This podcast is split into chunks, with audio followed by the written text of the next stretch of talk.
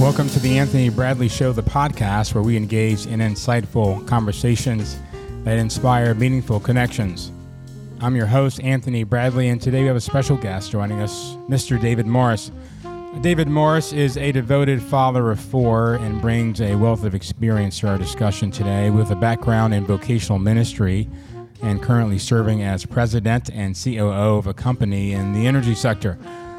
Today, David invites us to a thought provoking Twitter thread he recently shared titled, The Eight Fights Worth Having with Your Kids. This captivating thread has caught the attention of tens of thousands of parents worldwide, providing valuable insights on building strong connections with our children. So, whether you're a seasoned parent or just starting out on your parenting journey, join us as we embark on a thought provoking discussion.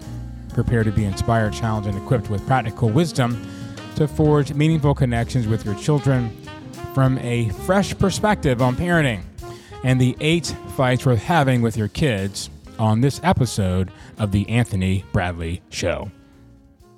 David Morris, good to have you on The Anthony Bradley Show. Thank you for joining me today. I am super happy to be here. Thank you for inviting me, Anthony.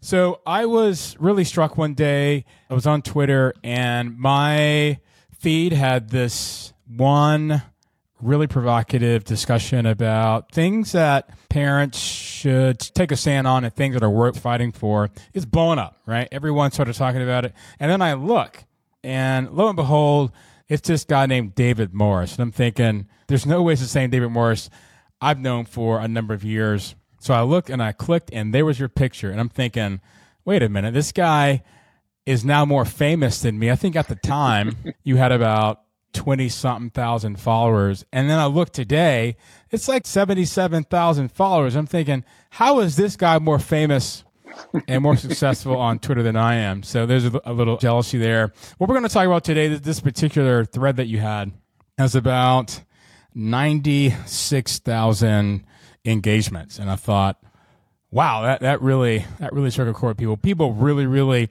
enjoyed having this discussion. It, you sort of listed these eight things that it's worth parents sort of fighting for. And you're coming at this because you are the perfect dad, right? And you and your wife have this all figured out. Is that how you came to these eight things? Yes, yes. I'm here to proclaim that and plant my flag on that. No, obviously, the way that I think about being a parent is if you think about the old kind of movie scene that still happens now where there's like there's a bomb, somebody's got to disarm it. They don't know what they're doing. You're going to clip this wire or that wire, you're not sure which wire to clip, and there's serious consequences if you clip the wrong one. And I think being a parent is like that. I mean, intrinsically, you know that this is high stakes, like the highest of stakes. You are shaping someone else's life. But you don't have any idea where you're going, what you're doing, if you're doing the right things, if they're working. Certainly, the feedback that you're most often going to get from your kids is you're a bad parent, this isn't working, I hate this, sometimes I hate you, right? So so you're just kind of bumping along trying to figure out what you're doing. And you know i've got a 14 year old daughter like i'm still diffusing bombs on a regular basis and and sometimes very often clipping the wrong wire. But what started to happen a few years ago is that I started to reach what I would just kind of describe as like the validation point. So, my oldest child turned 18 went to college. My next oldest child was beginning to demonstrate these qualities and characteristics that I was both incredibly proud of, but also genuinely admired. Seeing things in my kids that challenged me to grow up in certain areas or to be willing to take risks that they were willing to take that I wasn't willing to take. And so I sort of had this moment where I began to see oh, okay, some of these things, they did work, they did matter. And so that really was what kind of inspired me, just generally speaking, to write on Twitter and then write specifically about my experiences as a parent is not because I have anything figured out, but at the same time, I now have two decades of doing it. And I can start to see what you planted 15 years ago or 10 years ago begin to take shape and bear some fruit. And I just think, you know, when you're a young parent, you desperately need somebody to say, hey, of all the things out there that you can worry about or be concerned about with your kids, here's a few, at least from one person's experience, that are worth putting some time and energy into. And that's what I've wanted to share with people on both sides, things that somehow we did well. And then also, too, I, I want to be honest and vulnerable about the failure along the way. And most importantly, encourage parents towards a real path of humility with their kids, knowing that there is going to be a lot of failure on the way. There are going to be stands that you take that were the wrong stand. There are going to be times where you clipped the wrong wire and things blew up. And the beautiful part of being a parent is that if you'll go to your kids in relationship, they will receive you in your humility. And then there can be great repair, and then there's great depth that comes out of that. So not an expert, just someone who's trying to figure it out and be thoughtful about it, and then hopefully encourage other people with the same desire just to be engaged and thoughtful about what they're doing as a parent. So the very first thing that you have here is the reading fight. You say that it's, it's worth doing this, and you say make your kids read of my four kids, one was a natural reader who always had a book uh, in his hands. For others, it was a fight, but it is a fight worth picking because reading is tied to everything from cognitive development to the ability to focus. Tell us more about why reading is such a good fight to to have with your kids. Well, man, you know, certainly in the context that we live in, reading is sort of the last option on a long list of things that kids can do to pass time, to learn, to engage. And like I said, in that, I have four kids, one of whom loved to read and would always read and wouldn't stop reading. So it wasn't a big deal with him. But the other three were on some kind of spectrum from I like reading okay and I do it sometimes to I don't ever want to read.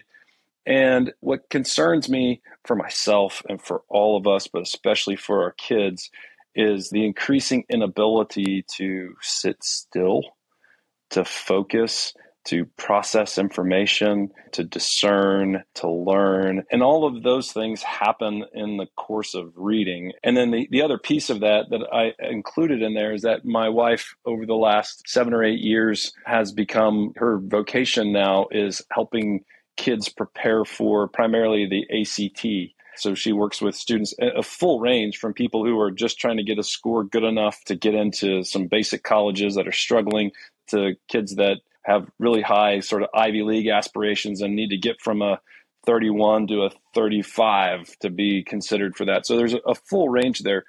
But I just found it really interesting. One of her observations was in the reading section of that you can teach people tips and tricks for the math section. You can teach people tips and tricks for the science section. You can teach people tips and tricks for, I think there's, I can't remember what they call it, but it's basically like a grammar section. But there's this reading comprehension section in there. And she just kind of learned over the course of time that that was one you couldn't really help people with that they either had grown up as readers or they hadn't, and it was really obvious in their ability to sit down and read through and process information, certainly to process information critically. And for obvious reasons, in and of itself, that skill is one that is increasingly valuable in our world where there's a tremendous amount of not just information coming at you, but conflicting information and even at times false or intentionally misleading information. And so that ability to read, to discern for yourself, to think critically, to question the text, those are skills that we're very well served to help our children develop. And the easiest way to do that is to make them sit down with a book and read.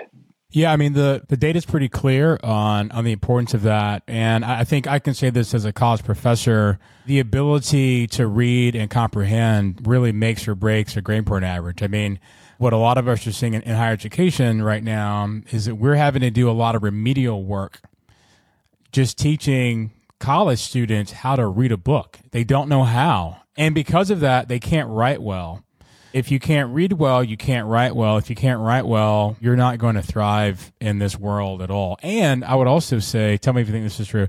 I think if you can't read well, you're easily going to be taken advantage of. That's part of my point about being able to learn how to think critically and discern uh, the information that you're reading, to question. As you get older and are reading at a higher level, you're beginning to be asked to challenge what's being posited in whatever it is you're reading. So that skill in and of itself, just that sort of mental model for I read things and I think critically about them and I question their veracity. And then I ask this question of like, do I agree with that? What does that mean for me? Right? These are all things that are incredibly important. Plus, to your point about reading and the writing connection, this is also, I think, really important for developing just the vocabulary of expression. So, to be able to express what's happening in your emotional life in a way that can engage someone to genuinely care for you or to have creative expression in other forms, whether that's writing or, or even other artistic expressions. I mean, the ability to play music and read music, this is all predicated on the ability to sit down with a book and focus and read and interpret and even just things that I'm not an expert in and couldn't speak intelligently to, but I know are happening on a brain level, just that ability to make connections and process through a piece of information. I just think it's incredibly valuable. But the whole premise of this thing that I wrote was just man, there's a million things you can kind of take a stand on as a parent. It's hard to know which ones are important. And the first one, because your kids will kick and complain and push back and say no and fight it and all this kind of stuff. So so the very first one as I just thought about in terms of level of importance for navigating through life, certainly in the world that we're in today, is to be willing to stand your ground on you're going to read. Like that's something you're going to do in our home. Now, was it something that you and your wife modeled? Did they see you all reading? Was it sort of do as I say, not as I do sort of thing? Or were you all readers as well? Well, I think I think for me, I had this trajectory where I read a lot as a kid and loved reading.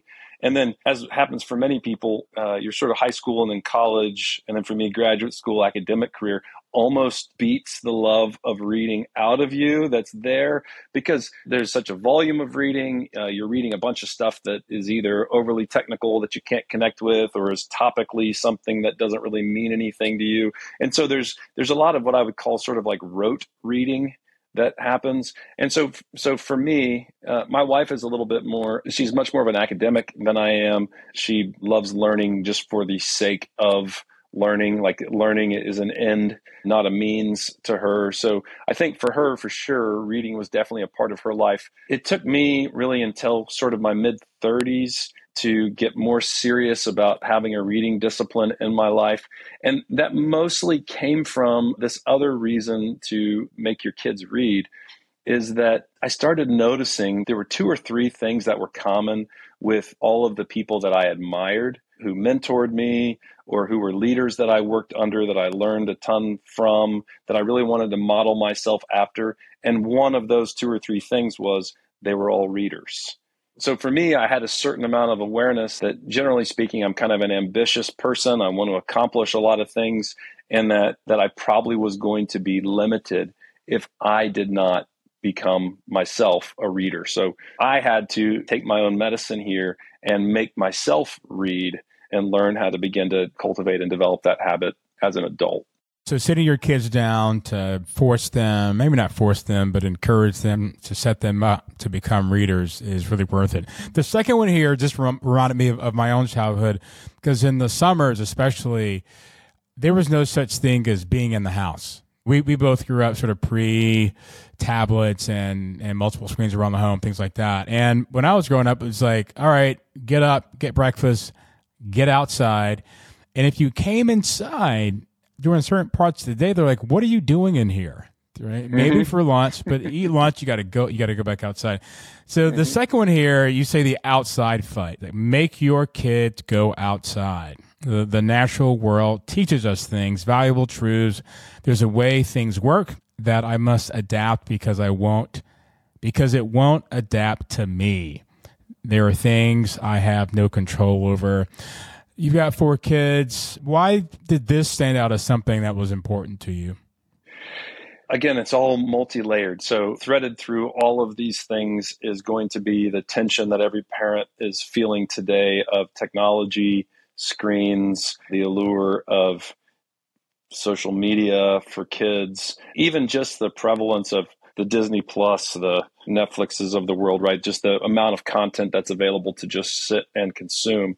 And I'm sure I can't say every, but I would just say like every thoughtful parent that I know who's trying at all to provide some kind of balance to their kids is wrestling with this how much technology do I allow my child to consume? How much television do I let them watch?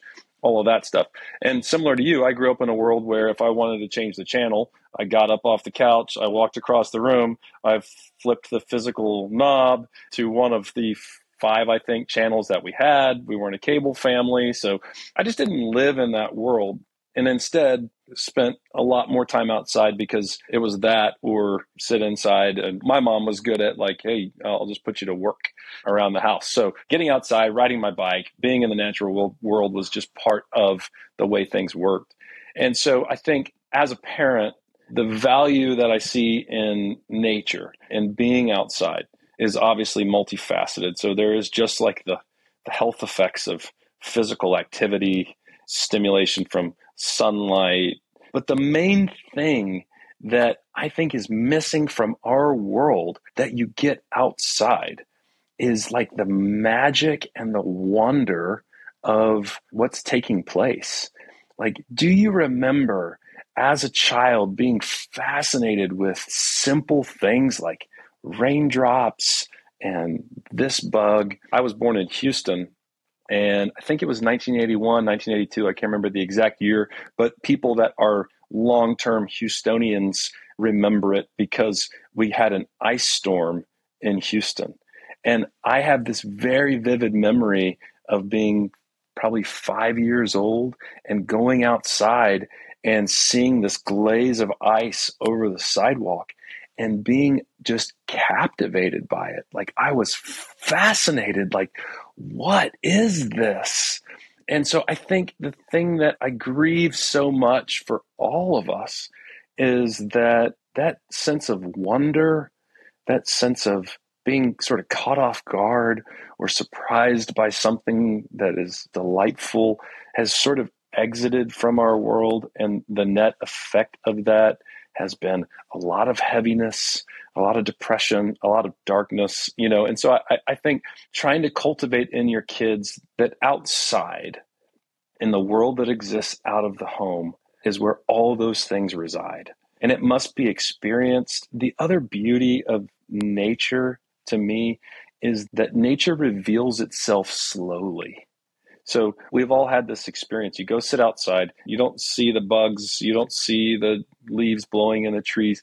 The longer you sit there, the more you see, right? And so that sense of progressive revelation that happens outside, I just think is really beautiful and it's really good for our souls to understand the concept that there are things in life in which we must sit and be patient and experience and let them come to us. Things that we don't manipulate, control, turn on, press a button, command, any of those things. So that's part of what's been so important to me about getting kids outside. As you were telling that story there, I was I was thinking about my own experience with a caterpillar. I remember it like very vividly, right? Like discovering caterpillars and watching them eat leaves. And so I, I had a caterpillar we had this abandoned fish tank and I put it in there and I watched the whole process, right, of it becoming a, a cocoon and then a, a, butterfly. And I thought, oh my gosh, this is fantastic. But it, I had to be outside.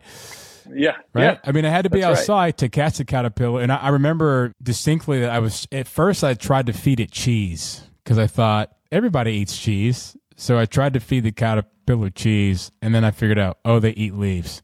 That was part of my. Yeah as part of my discovery process. But, you know, yeah. you know, like you said, I had to wait. I had to wait on this thing to become a butterfly, and it, it did. It did teach exactly what you said. Well, and there's so this is relatively recent. I don't know, a month or so ago, I got a really precious text message from my son, who's a freshman in college, who was laying awake at night, couldn't sleep, and and for whatever reason was reflecting on growing up in our home as my son. And I won't share all of it. I've said to several people it was too beautiful to share publicly. But one of the things that he said was, Thank you for for nurturing a, a, sense of adventure, right? For taking us to do things, for getting us out. Because the other thing is that all these things have these ripple effects. So, my boys in particular and I, I think that risk in particular is incredibly essential to the masculine heart. Like men need to be risking. And one of the easiest ways to risk is to climb up the side of a rock right? My boys and I had some harrowing adventures where they're five and six and trying to climb up, which for you or me would be something pretty easy, but they're reaching and they're grabbing and they're afraid. And I'm also so good for me as a parent, I'm having to stand back and resist my urge to jump in and rescue them and instead say, You can do it. Put your foot here, reach your hand there. And so you carry that forward in life. And now my kids are in college, and, and you know what I'm still having to practice is resisting the urge to reach in and grab them and pull them off, and instead say, put your hand there. You can do it. Reach up. You got it.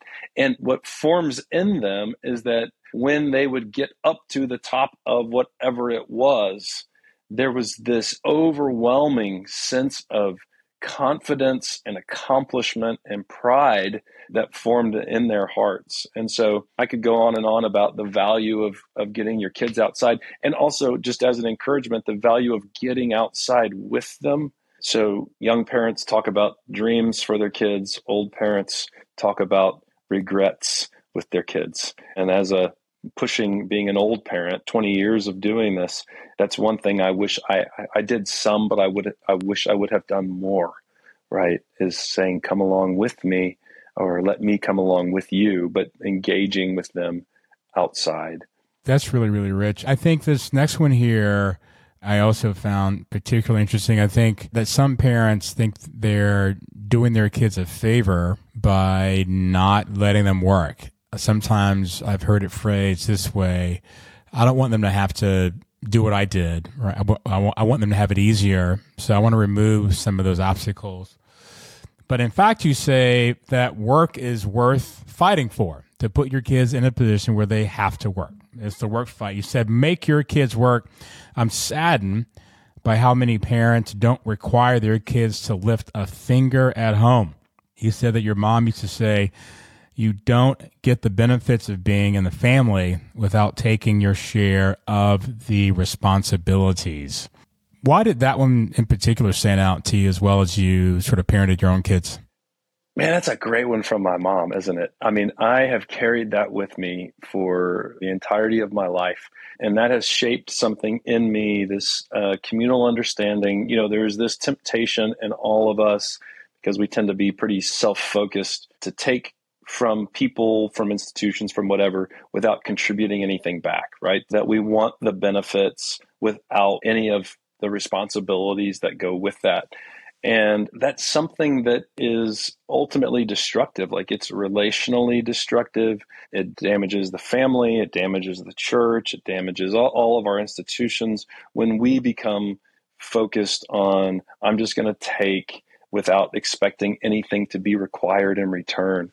And so, one of the simple ways that you can do that as your kids are growing up is to expect them the same way that my mom did, expect them to be a contributor to the life of the family. And this is one in particular, Anthony, that I would call this a trap that well meaning parents fall into. You kind of described it before, like can't remember if I mentioned that in this in this one or something else that I wrote, but I grew up with someone who through high school and I believe through college, his mom would come out every night and lay out his outfit for the next day. So he was into adulthood before he had to pick out his own clothes. And I know that his mother, and I know that she was well meaning in doing that, but that wasn't what was truly best for him and for his maturity and for his development. And, and the same thing sort of happens with things around the house. I think the reason why parents give up on this is for one of two things. One, it makes them feel good to do the things around the house, even if they whine and complain about I'm the only one who does stuff. So there's a certain level of identity in doing all this stuff around the house for your kids. And then the the second reason is because kind of the hassle it is. Most kids by nature don't want to do stuff around the house, right? So there's a, a certain level of hassle where it's just easier to do it yourself. And one of the most sort of horrifying questions to ask as a parent is of all the things that I'm doing in parenting, how much of it is for my child's good and how much of it is actually for me? And that's a very penetrating, I say it's kind of a horrifying question because, uh, you know, in the old like CSI shows, they go in the room and it look normal and then they turn on like the black light, you know, and then you see all like the blood splatter everywhere. It's like, oh my gosh. And that's kind of one of those black light questions that once you start asking that question, you start realizing, man, I'm not making my kid work in the house because either it makes me feel good to do all the stuff and this is part of my identity, or I don't want to have to hassle with getting them to do it. It's just easier for me to do that. And so every parent wants to be motivated by love and wants to do the things that genuinely are in the best interests of their children. And so so teaching them how to work giving them responsibilities is really helpful. And it's also genuinely practical. The first parental payoff message that I got from a child was when my oldest daughter went to college a little over two years ago. And her first weekend sends me a text and says, Thank you for making me do my own laundry. I'm in the dorm laundry room, and there are four other girls in here on the phone with their mother trying to figure out how to do laundry. They're doing it for the first time. So thank you that I'm not in that spot. So there's also just this this practical component of I think about everything kind of in the big picture component, which is I want to teach my kids the principle of you're going to contribute to things that you're reaping the benefits of. And then on a smaller scale, you are literally equipping them for very real things that they're going to have to do in life. Yeah, and I think there's a a real advantage to knowing that you're doing this, not because it's it needs to be get done, but you're also contributing to the flourishing of other people. And and I've I've really been and this is somewhat controversial, but I, I don't think parents should be paying their children to do like quote unquote chores what that does, and this is something I got from Madeline Levine, which is someone you, you put me on a long time ago. I mean, she sort of is is really against this this idea that that you would actually pay a child because it teaches them that the only reason to help someone is for money. Yeah. Right? Not because you love them, not because you want somebody else to flourish, but you know, you should be giving them $20 to do the dishes. They should be they should be doing the dishes because they love helping the family work. They want to be a participant in the family working. Yeah. Any, any thoughts on that?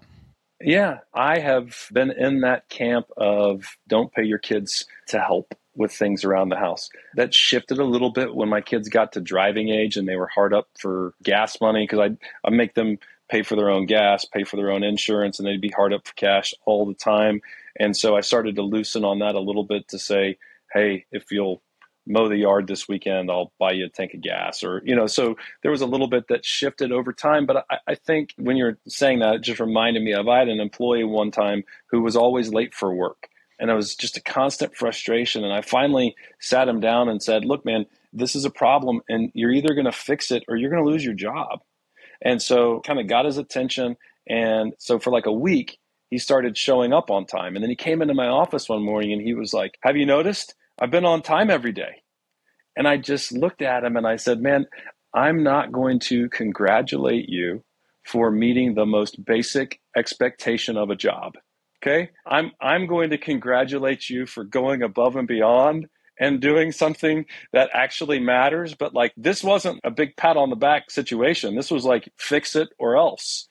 And so I think kind of similarly, my baseline expectation is you're going to have things in our home that you're responsible for, that you're contributing to. And sure, there might be some times when I'm asking you to go above and beyond.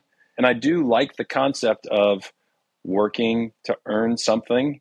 And so we have kind of sparingly over the course of time allowed that, but never for what I would put in the category of kind of daily or weekly responsibilities like doing the dishes or vacuuming or doing your laundry or things like that. Those were just part of being in our family. So I've had that. I know that tends to be a little bit of a controversial position, but not to me. It's just always made sense for that. I think the other thing, too, just briefly, all of these things are also, and I think the work one especially, is this opportunity to nurture your child's heart and slowly but subtly speak something into them.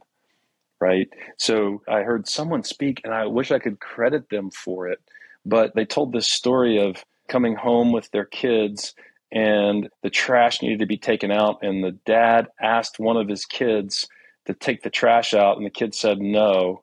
And he said, oh man, I will give someone else, one of your siblings, the joy of serving our family. And took it away, right? And I thought that's actually kind of a beautiful thing to communicate, right? You just missed out on this chance to do something that would have been a loving act for the family, right? And so that always stuck with me. So you also have this opportunity as your kids resist or grumble or complain or do a halfway job or things like that to come alongside them and say, like I, I started doing this with one of my kids. Uh, they would come and say, okay, my room's clean. And I would ask them, okay, I'm happy to come look at it. But before I do, I just want to ask you this question Do you feel like the condition your room is in right now represents the very best that you can offer. And then they would run back upstairs and come back 10 minutes later, right? But again, I would just, it's a chance to just speak into their heart to say, I'd rather do that than come in and say, this is bad, you know, be condemning. I never wanted to do that.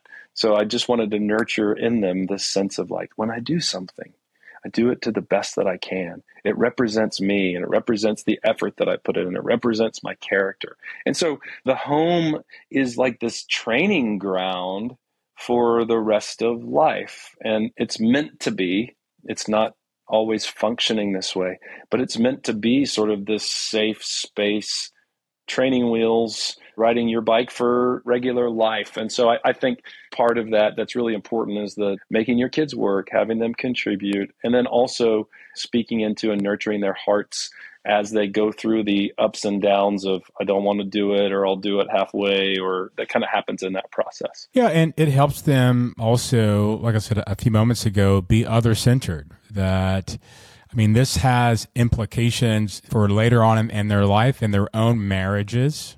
Mm-hmm. And even before that, especially if they're sort of college bound or roommate bound people, as a college professor, the number one issue that leads to college students having problems in their dorm room is cleanliness. Mm-hmm. And essentially, I would tell students, I would say this in class, you can tell which students had parents who served as their maid, and you can tell which students had parents who did what you what you said. Because the ones whose parents actually had them work and contribute, they do the dishes.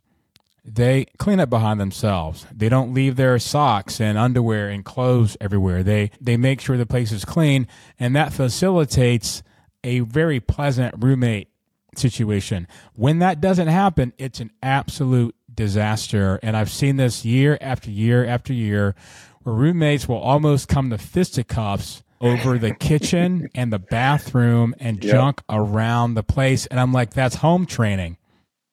Yeah. Well, again, if I could just add, because you sparked one other thing, you've seen this working with students. I had years where about a 10 year period where I did vocational student ministry, saw this, and then, of course, have been engaged with my own kids and their friends as they've been in middle school and high school.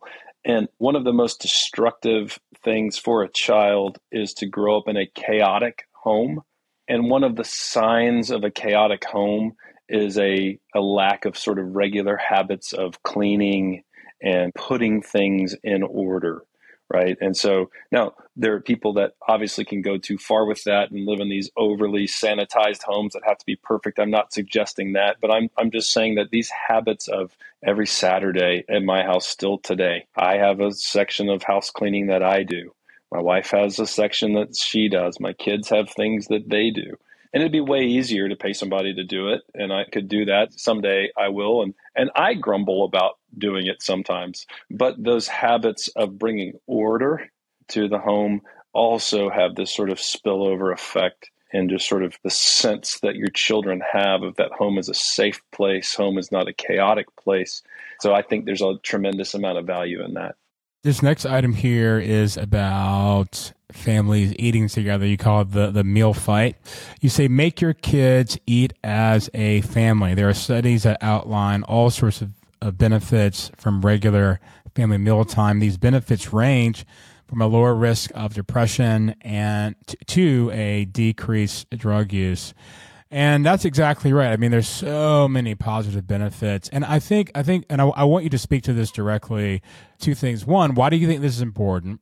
But then secondly, also, if you can, should have addressed the challenges of being so busy. I think, I think the parents, you know, they've got four soccer games, they've got ballet, you know, dad's coming home. There's just so much chaos in our lives how have you had to, you guys have worked through this? I mean, you had a son who's a football player. He played for many, many years. Your kids are very active. You and your wife are active.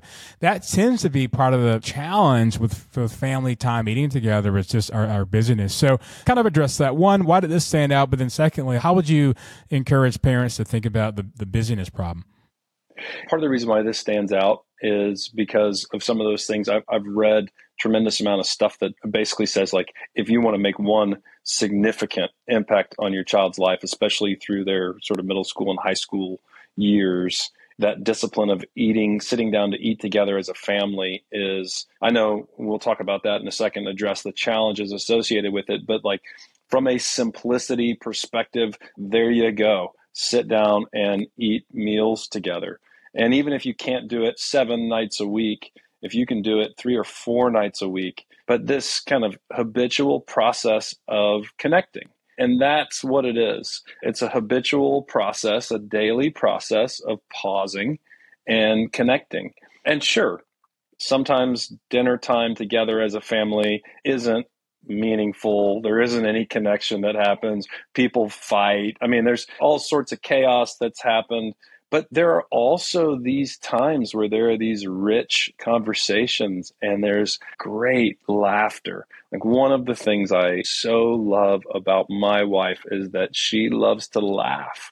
And so at the dinner table, like we laugh. And when my kids were little, they would crack us up and still you know as they got older uh, the jokes got more inappropriate especially between the boys so sometimes we had to say okay okay not at the table but, you know, there's just this sort of subtle connection that happens. And all of us would say some version of there's nothing more important than family and then go on to live like everything is more important than family.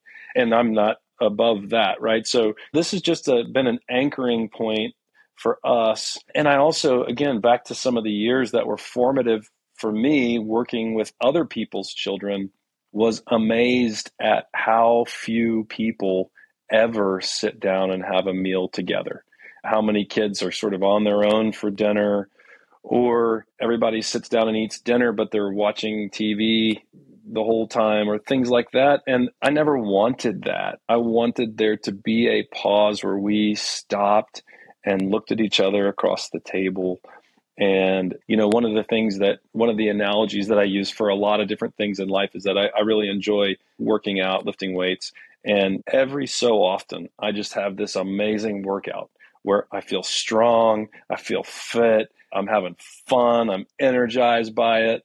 And that happens not very often, once every couple of months. But I never get that if I'm not willing to put up with all the days that I show up and I feel like crap and I still do it. Or I feel okay, not great, it's not amazing, but I still do it. I have to be willing to do all of those days so that I can have this day. And you don't get one without the other. And so I, think something as simple as eating dinner together, man, you, you have some really rich times that happen around that table. It's not going to happen every time, but the cumulative effect like you're guaranteed that it will that nothing good will ever happen if you don't develop the habit.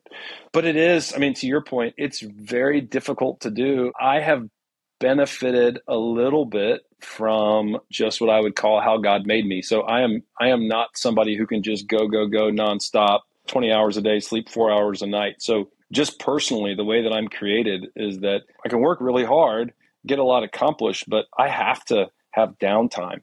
I have to have recharge time. And so I've been a pretty staunch defender of that in our family. And so we've had to set up some parameters. So, like, as our kids were growing up, nobody could play more than one sport at a time.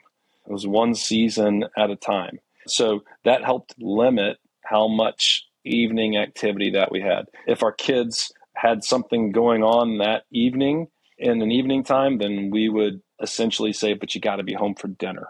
So we would adjust as a family and eat dinner before that, or sometimes maybe eat dinner after that. But it became and still is a piece of our life that we sort of build around and schedule around and protect. And if you don't do that, there is so much going on that it's almost impossible to protect it. So it, it has to be it has to be a conviction it really does have to be a conviction that you are willing to say, we're not going to do this to preserve this. But my point there is that, and why it made this list is because it's a stand worth taking, right? It's a stand worth taking. And I think all of my children would tell you that family meal time has been a precious thing to them that they miss the two that have left home that they miss. When they come home that's what they want to do right? They want to sit around the kitchen table and have a meal together as a family. Yeah i think you know so many families have to make that trade-off. I mean you use the word conviction it is a trade-off because there's so much pressure particularly in middle class and upper class contexts that you don't want your kids to miss out on all these opportunities. So one sport at a time? Yeah but then what about this and this and this and this? And if i if they don't do eight things right? I i often joke that in america the pressure that we put on families is that your, your children need to speak seven languages by the time they're seven start four nonprofits by the time they're they're, they're in, in eighth grade and have traveled the world by the time they're juniors in high school. Or if they don't do those things they'll be failures in life right I think what you're saying, and, and, the data bears this out, is that they'll be better humans in the long term. You kind of, you're playing the long game. They'll be better and more adjusted humans just by spending that time together. The fifth point here is about boredom. And you make the case that boredom is worth fighting for. You say that you should make your kids live with boredom. Kids need unscheduled time. And, as odd as it sounds, boredom is a skill I think much of the movement today toward mindfulness, stillness, and meditation is a desire to develop the ability to be bored. That is a major, major fight. Sometimes kids will walk up to their parents and say, Mom, Dad, I'm bored. how have you incorporated this as something worthy to fight for with your children? Yeah, this is one that always makes me smile because I honestly think uh, of all the things, this is one of the hardest ones for parents because your kids will be relentlessly asking to be entertained. And I think that's kind of been the case for a long time and only ramped up in a world where entertainment is so available and they can be distracted all the time. And I think this kind of nests into some of the other things we've talked about, like to a certain extent, being able to sit still and read a book is part of the skill of sort of boredom. Like I don't have to have stimulation right now. Reading is one of kind of the, from a visual perspective, least stimulating things that you can do, right? Words on a page. The way that I was mentioning earlier that, that nature sort of slowly, progressively unfolds and presents itself to you is something that requires some level of stillness. And so, I, you know, I think when my kids were growing up, what we just tried to say was, your boredom is not my job to solve, right? I used to say, my kids would say, I'm bored, and I would say, good, uh, create something. What do you want to do? What do you want to do with your boredom? And I have seen over and over again the power of boredom because what happens is boredom is the wrong label to put on it. What it is is space. That's all it is. It is open space.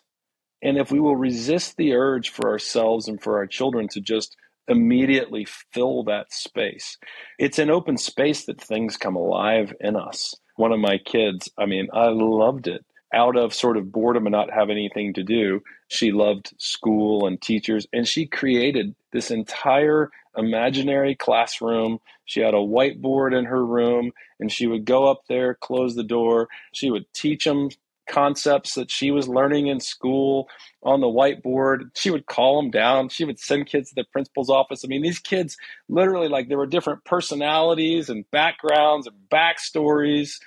And, you know, just this really rich imagination that I thought was such a beautiful thing to see happen, this creativity.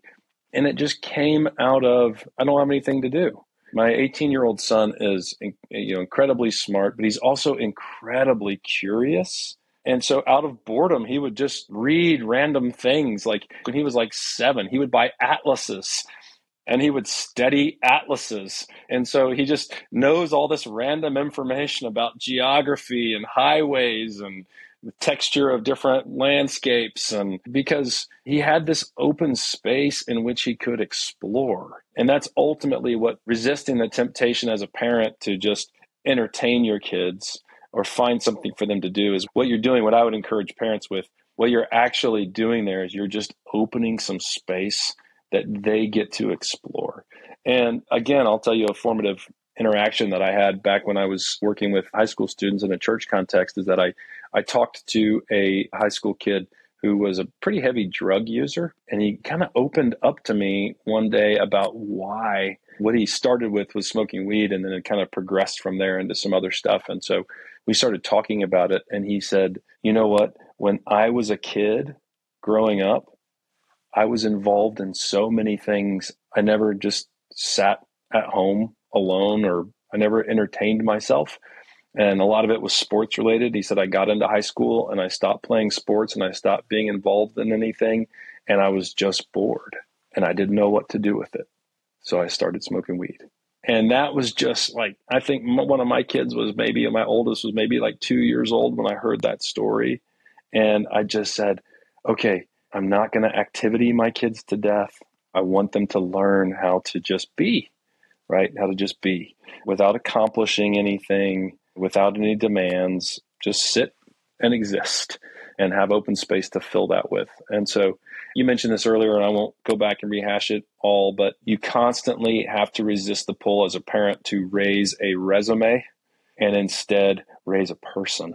That's what you're doing. Like you do have to have a long vision right that then you can so i'm gonna i'm gonna write sometime soon something that someone referred to me as parents need a distant mountain which is a vision very far out into the future that same way a, a, distant mountain sort of rises above the landscape and lets you know you're going in the right direction a very big distant vision for your children that allows you to then back into what to do today. For me, that point in the future, for whatever reason, was 40, right? It was like, who do I want my kids to be when they're 40?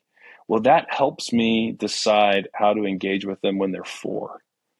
And so that's been probably one of the most helpful things for me as a parent.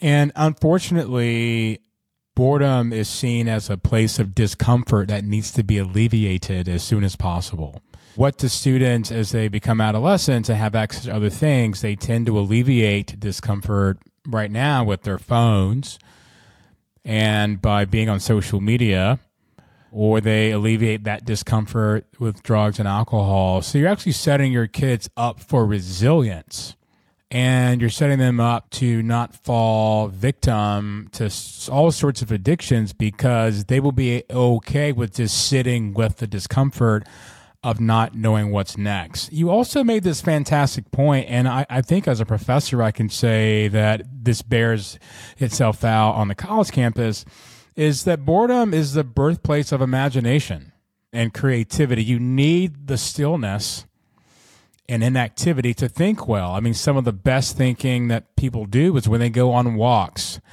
right? When they're just sort of not engaged. It's when you're disengaged that's when th- something pops up, right? So when you're in the shower, there's, there's there's good data on this. When you're in the shower is when your best ideas come because your brain is actually disengaged. So we actually need that for creativity, for innovation, and for problem solving. I would say if you want your kids to be the kind of people who problem solve, you need to put them in positions where they sit with boredom. They sit in the stillness of that space or their brains can begin to process all the data points that they've received so they can arrive at solutions. That's right. And I have to remind myself of this that productivity is not a virtue. And so we want to instill like genuine, true values in our children. Every parent wants to. And doing stuff doesn't create that. So, anyway, so yes, I think that's a really helpful thing and probably more relevant and real world for parents today. And just to be clear, I don't want to give the wrong impression. These are all things that we did and continue to struggle with, my wife and I, managing all these things today. My two kids that are out of the house, I don't really have much control over how much time they spend on their phones. The two that are in the house, man, we live in an age where I have to tell them that when we're talking, they can't have headphones in and things like that. It's like an actual appendage that's just growing from their ear as an AirPod. So we're managing all of this stuff and trying to navigate it very like real time live fire right now. That's fantastic. The next one that you talk about is the me first fight. You said make your kids go last. Not every time for everything but enough to remember that the world does not revolve around them. If left on their own, most kids will elevate themselves above all others. First in line, right? Everything's about me, everything's about me, everything's about me. Every transaction, every every opportunity, every room walk in, everything that I do is always about me. And you're saying, no, make the kids go last. And it's important to know that that the world does not revolve around them. And there's a challenge there because I think our culture is so youth focus and so child focus that even the family becomes about the kids as opposed to about the marriage. I mean, that would be actually another podcast discussion that we could most certainly have.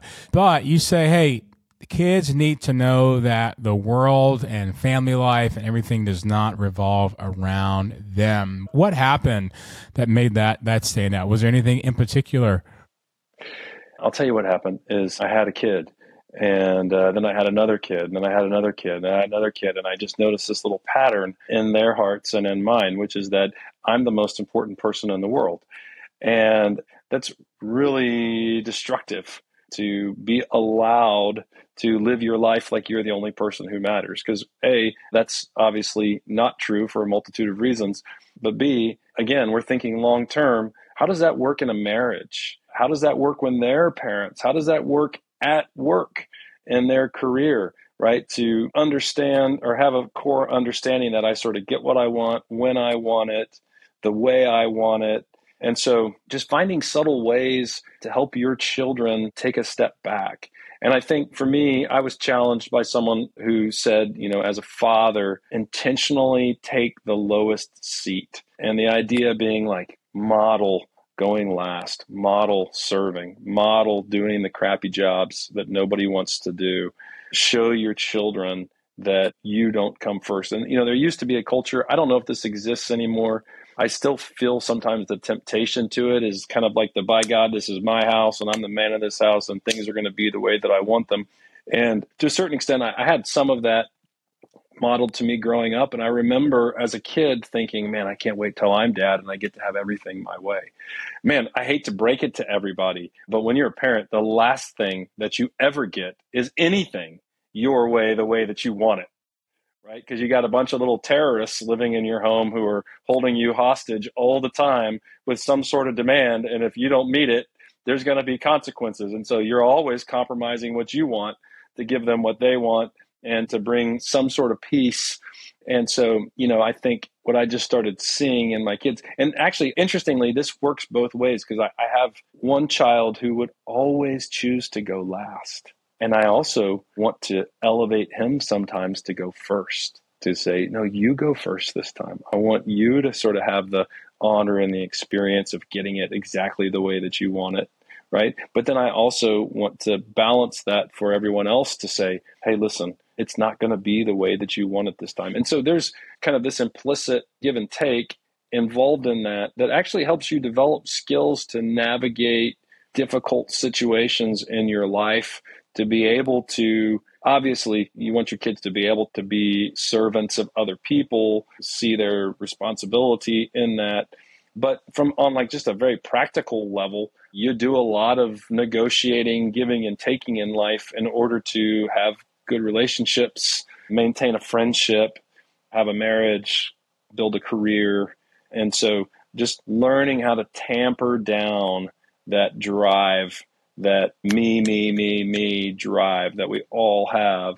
And so even as an adult, that's not gone in me. And I still have to, in certain situations, say, I'm going to go last this time. I need that. I need to be reminded that the world does not revolve around me. That's really setting them up for great relationships later on with friendships, particularly in their marriages, particularly also as employees working on a team, being a leader, just sort of pushing that to the side that this is not about me. And that's very un American, by the way. The American way to say, no, it is about me. I have to get mine because it's a sort of zero sum game, right? If I don't get mine, I lose. And I think what you're raising your kids to, to, see is that no, if the world is not about you, everybody does better. You do better, other people do better. Like we all win when we're all making it about each other, which is really, really helpful and unusual. I mean, you're you're kind of raising unicorns here in in that sense. Well, and also too, there's also the question of like, so what are the consequences, right, of not getting it? The reality is there's none and I think also too helping to dispel that sense of like, okay, an hour from now, the fact that I didn't get the piece of cake that I wanted is lost. I don't care. It's gone. I've moved on to something else. And that's actually another skill that you want your kids to develop and that you want to practice is the ability to put things in their proper place, right? How big of a deal is this? And the skill of reacting appropriately in line with the gravity of what's happened is something that we all have to learn, especially in a culture that is inviting us to overreact to everything. And that's sort of the thing of the day, right? So so there's that other benefit to that is just that skill of realizing I really wanted that big piece of cake. I got the small one, but you know what? It had no real consequence in my life. It's not a big deal. And then and then i, I can move on. And I, and I, I i just think as a parent a lot of this stuff your kids probably aren't going to ever call you and say thanks for making me not get the biggest piece of cake sometimes because i learned how to not take things too seriously.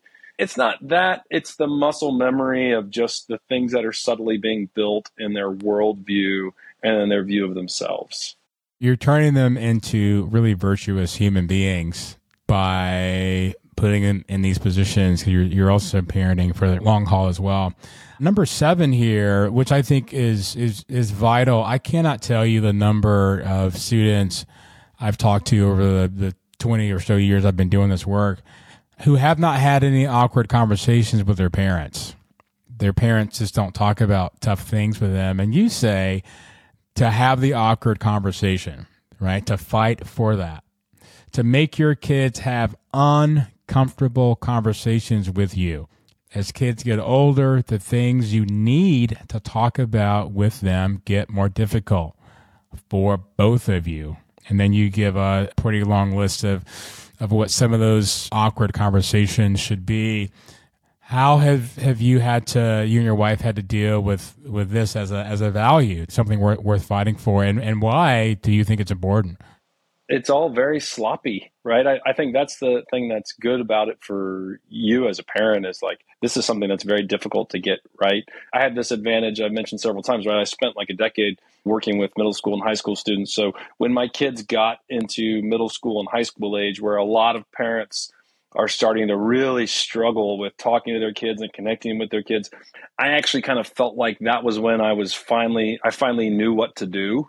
So for me i had a, a little bit of a leg up in those years but even with that head start like i had a running head start I remember when my oldest kids got boyfriend, girlfriend for the first time and having conversations with them about dating and and asking my son. This took so much guts for me to say, I would like permission to ask you periodically about your physical relationship with your girlfriend.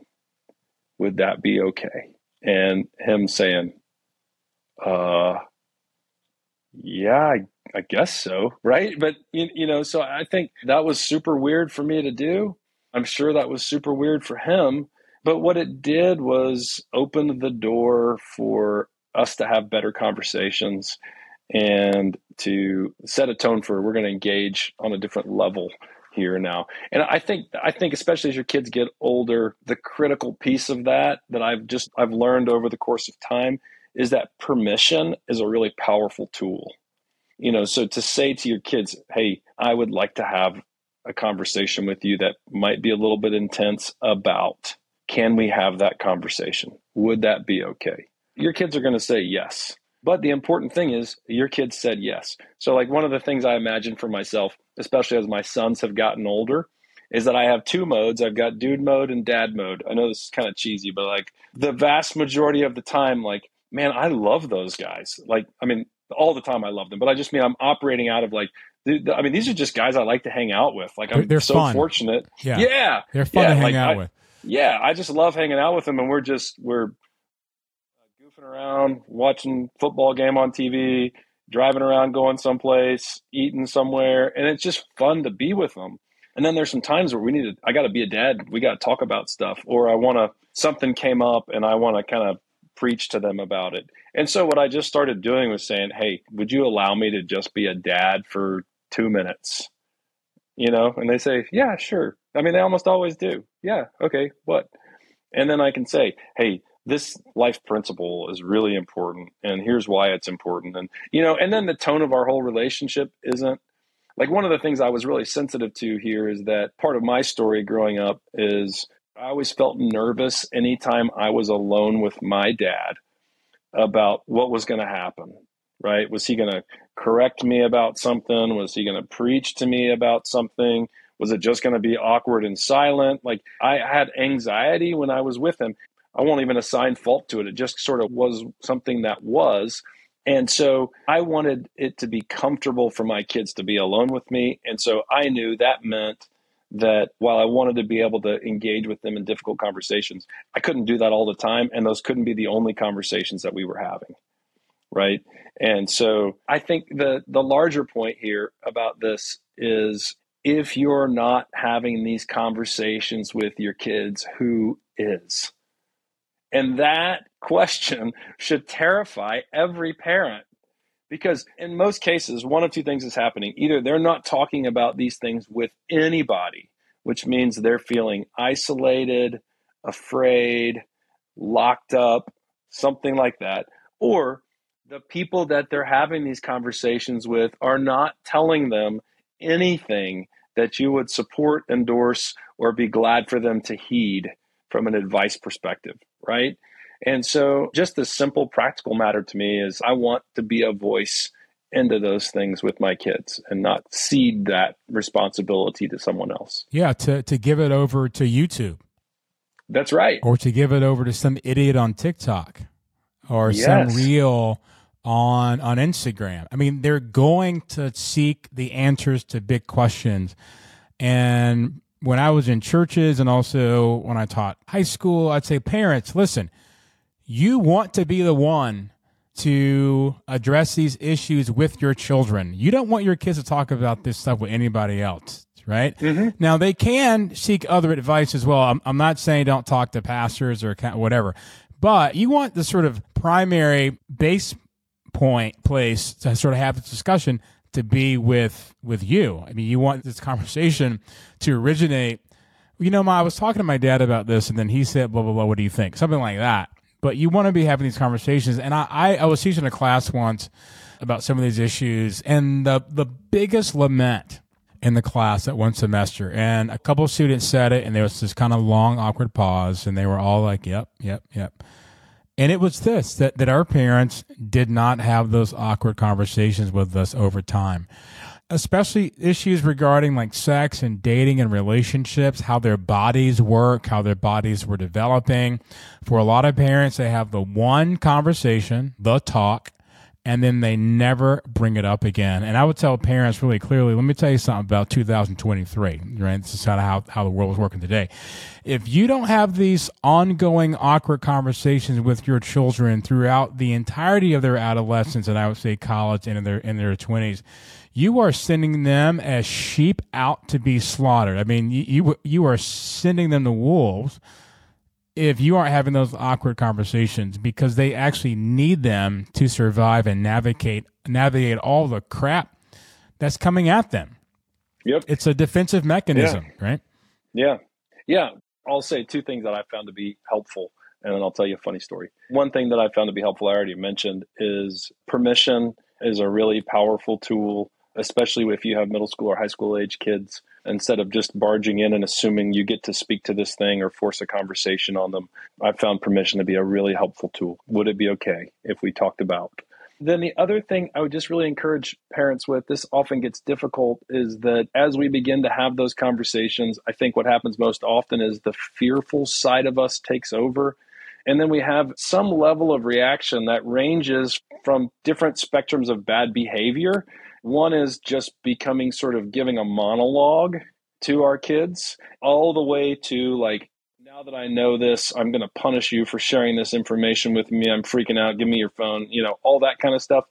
And none of those are good. So, so I think trying to suppress that and so ask for permission and then ask questions. Ask your kids what they think about, right? How are you so your kid's dating somebody for the first time.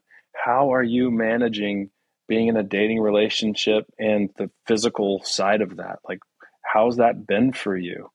And just see what happens in an engaged conversation that's not, let me give you my parenting advice right? The ancillary effect there is that you're also helping your kids, again, process through, make decisions, wrestle with issues, come to their own conclusions, all these things that all of us want them to be able to do.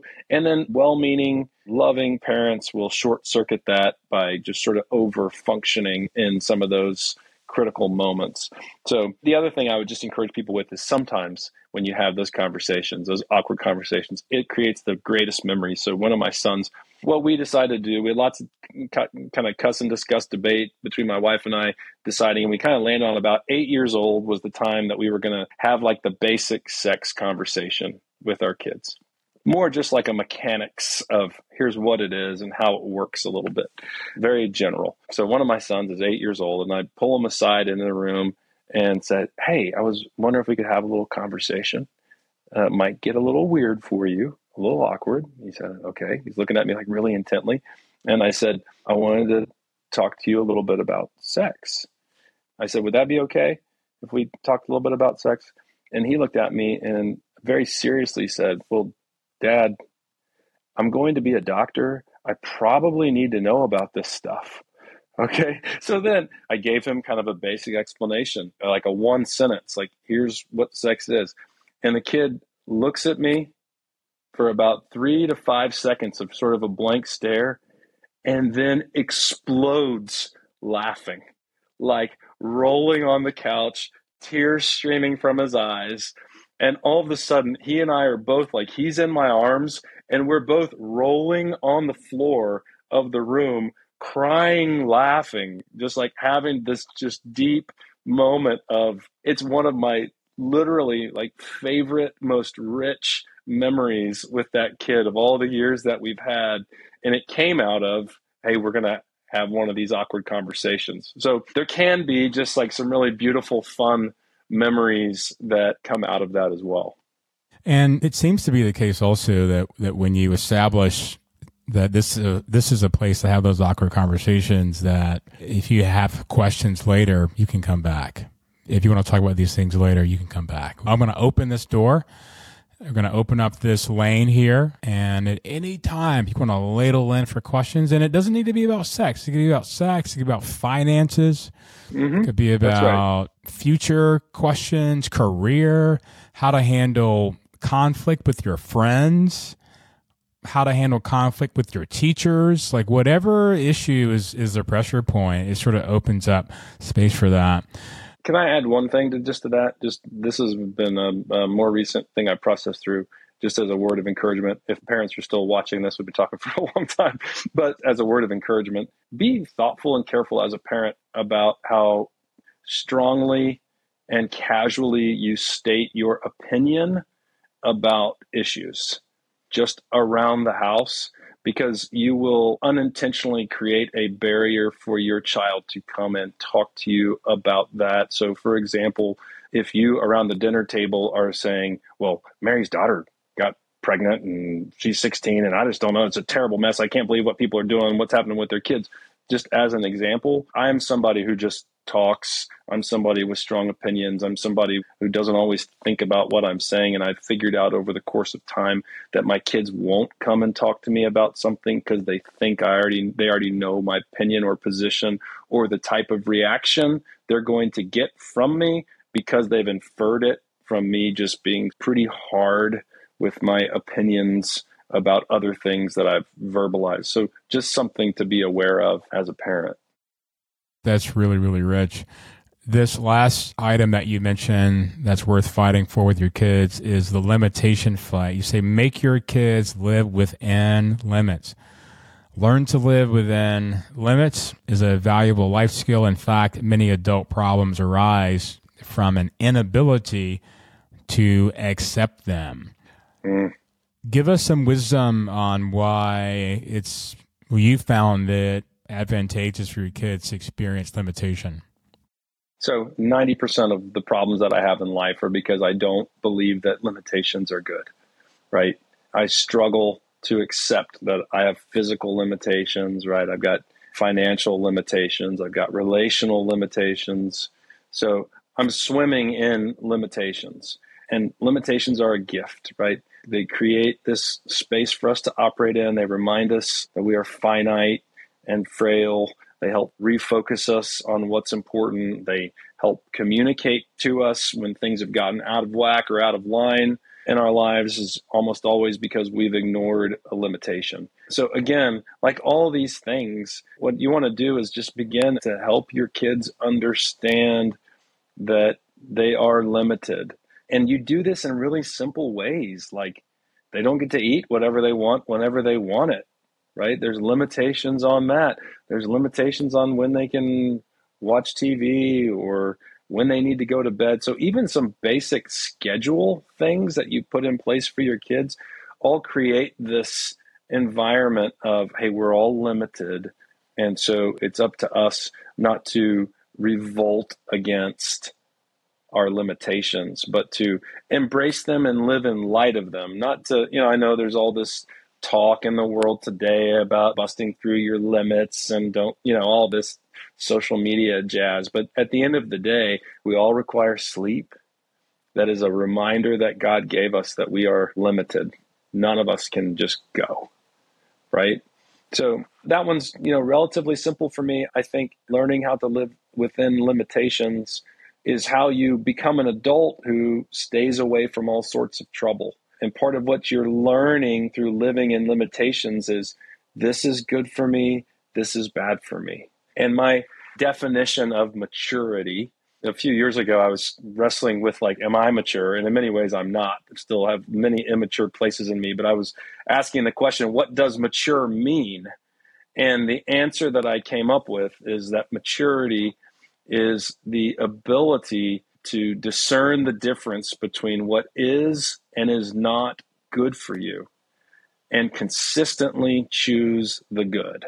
And so that became something for me that I want to help my kids understand that is encapsulated in understanding limitations, right? So I want them to consistently choose that I need some vegetables in my life and not just sugar. That's good for me. I need that. And it's also a limitation in our bodies. So that one's relatively simple, but incredibly powerful.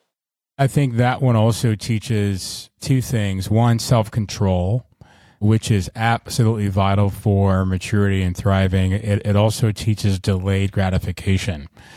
And if you can raise kids who both value and have the the attributes of self control and and delayed gratification, they will make good decisions. They will make wise decisions. And so introducing them to the reality of limitations is really setting them up for all sorts of success in, in their life. And you want them to be able to think long term, right?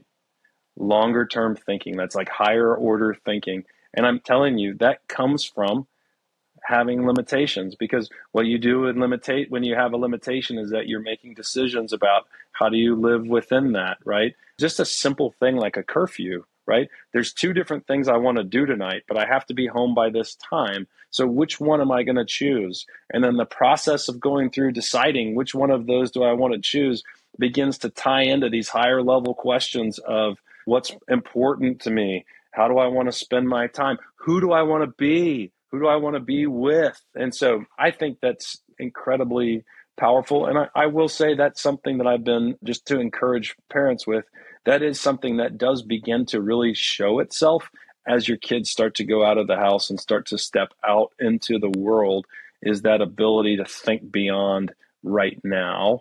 And also, too, the other thing that's really helpful is my two kids are in college, have both demonstrated to me the ability to let a process work work a process and let it like my son who's playing college football he knew when he came onto campus for division one football he wasn't going to walk in the first day and be a starter he knew there was going to be a process he was going to have to work out he was going to start as a as a low level player and and put in effort every day and you know and so so being able to think in terms of there's a process here. I've got to be faithful and follow that.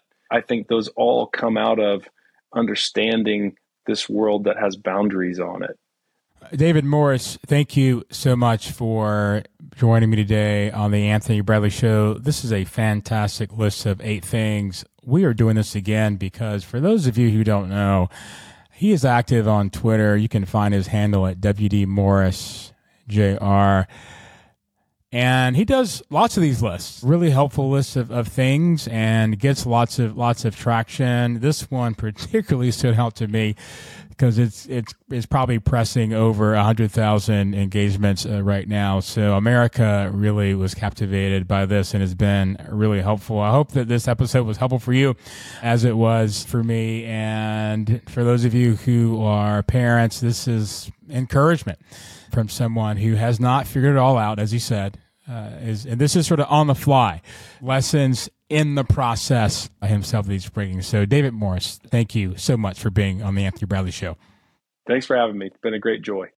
Ladies and gentlemen, thank you for being a part of this episode and joining us today on the Anthony Bradley Show. We are immensely grateful for your continued support and unwavering dedication to our incredible Patreon community. Your generosity and commitment have allowed us to bring thought provoking discussions to the forefront. Your support enables us to amplify important voices and explore critical topics that shape our world. Thank you for being the backbone of this show. If you enjoyed today's episode and want to be a part of our community, we invite you to like, subscribe, and share the Anthony Bradley Show. Please take a moment to leave a review and share your thoughts. We value your feedback and are always striving to deliver content that resonates with you. Once again, thank you for joining us.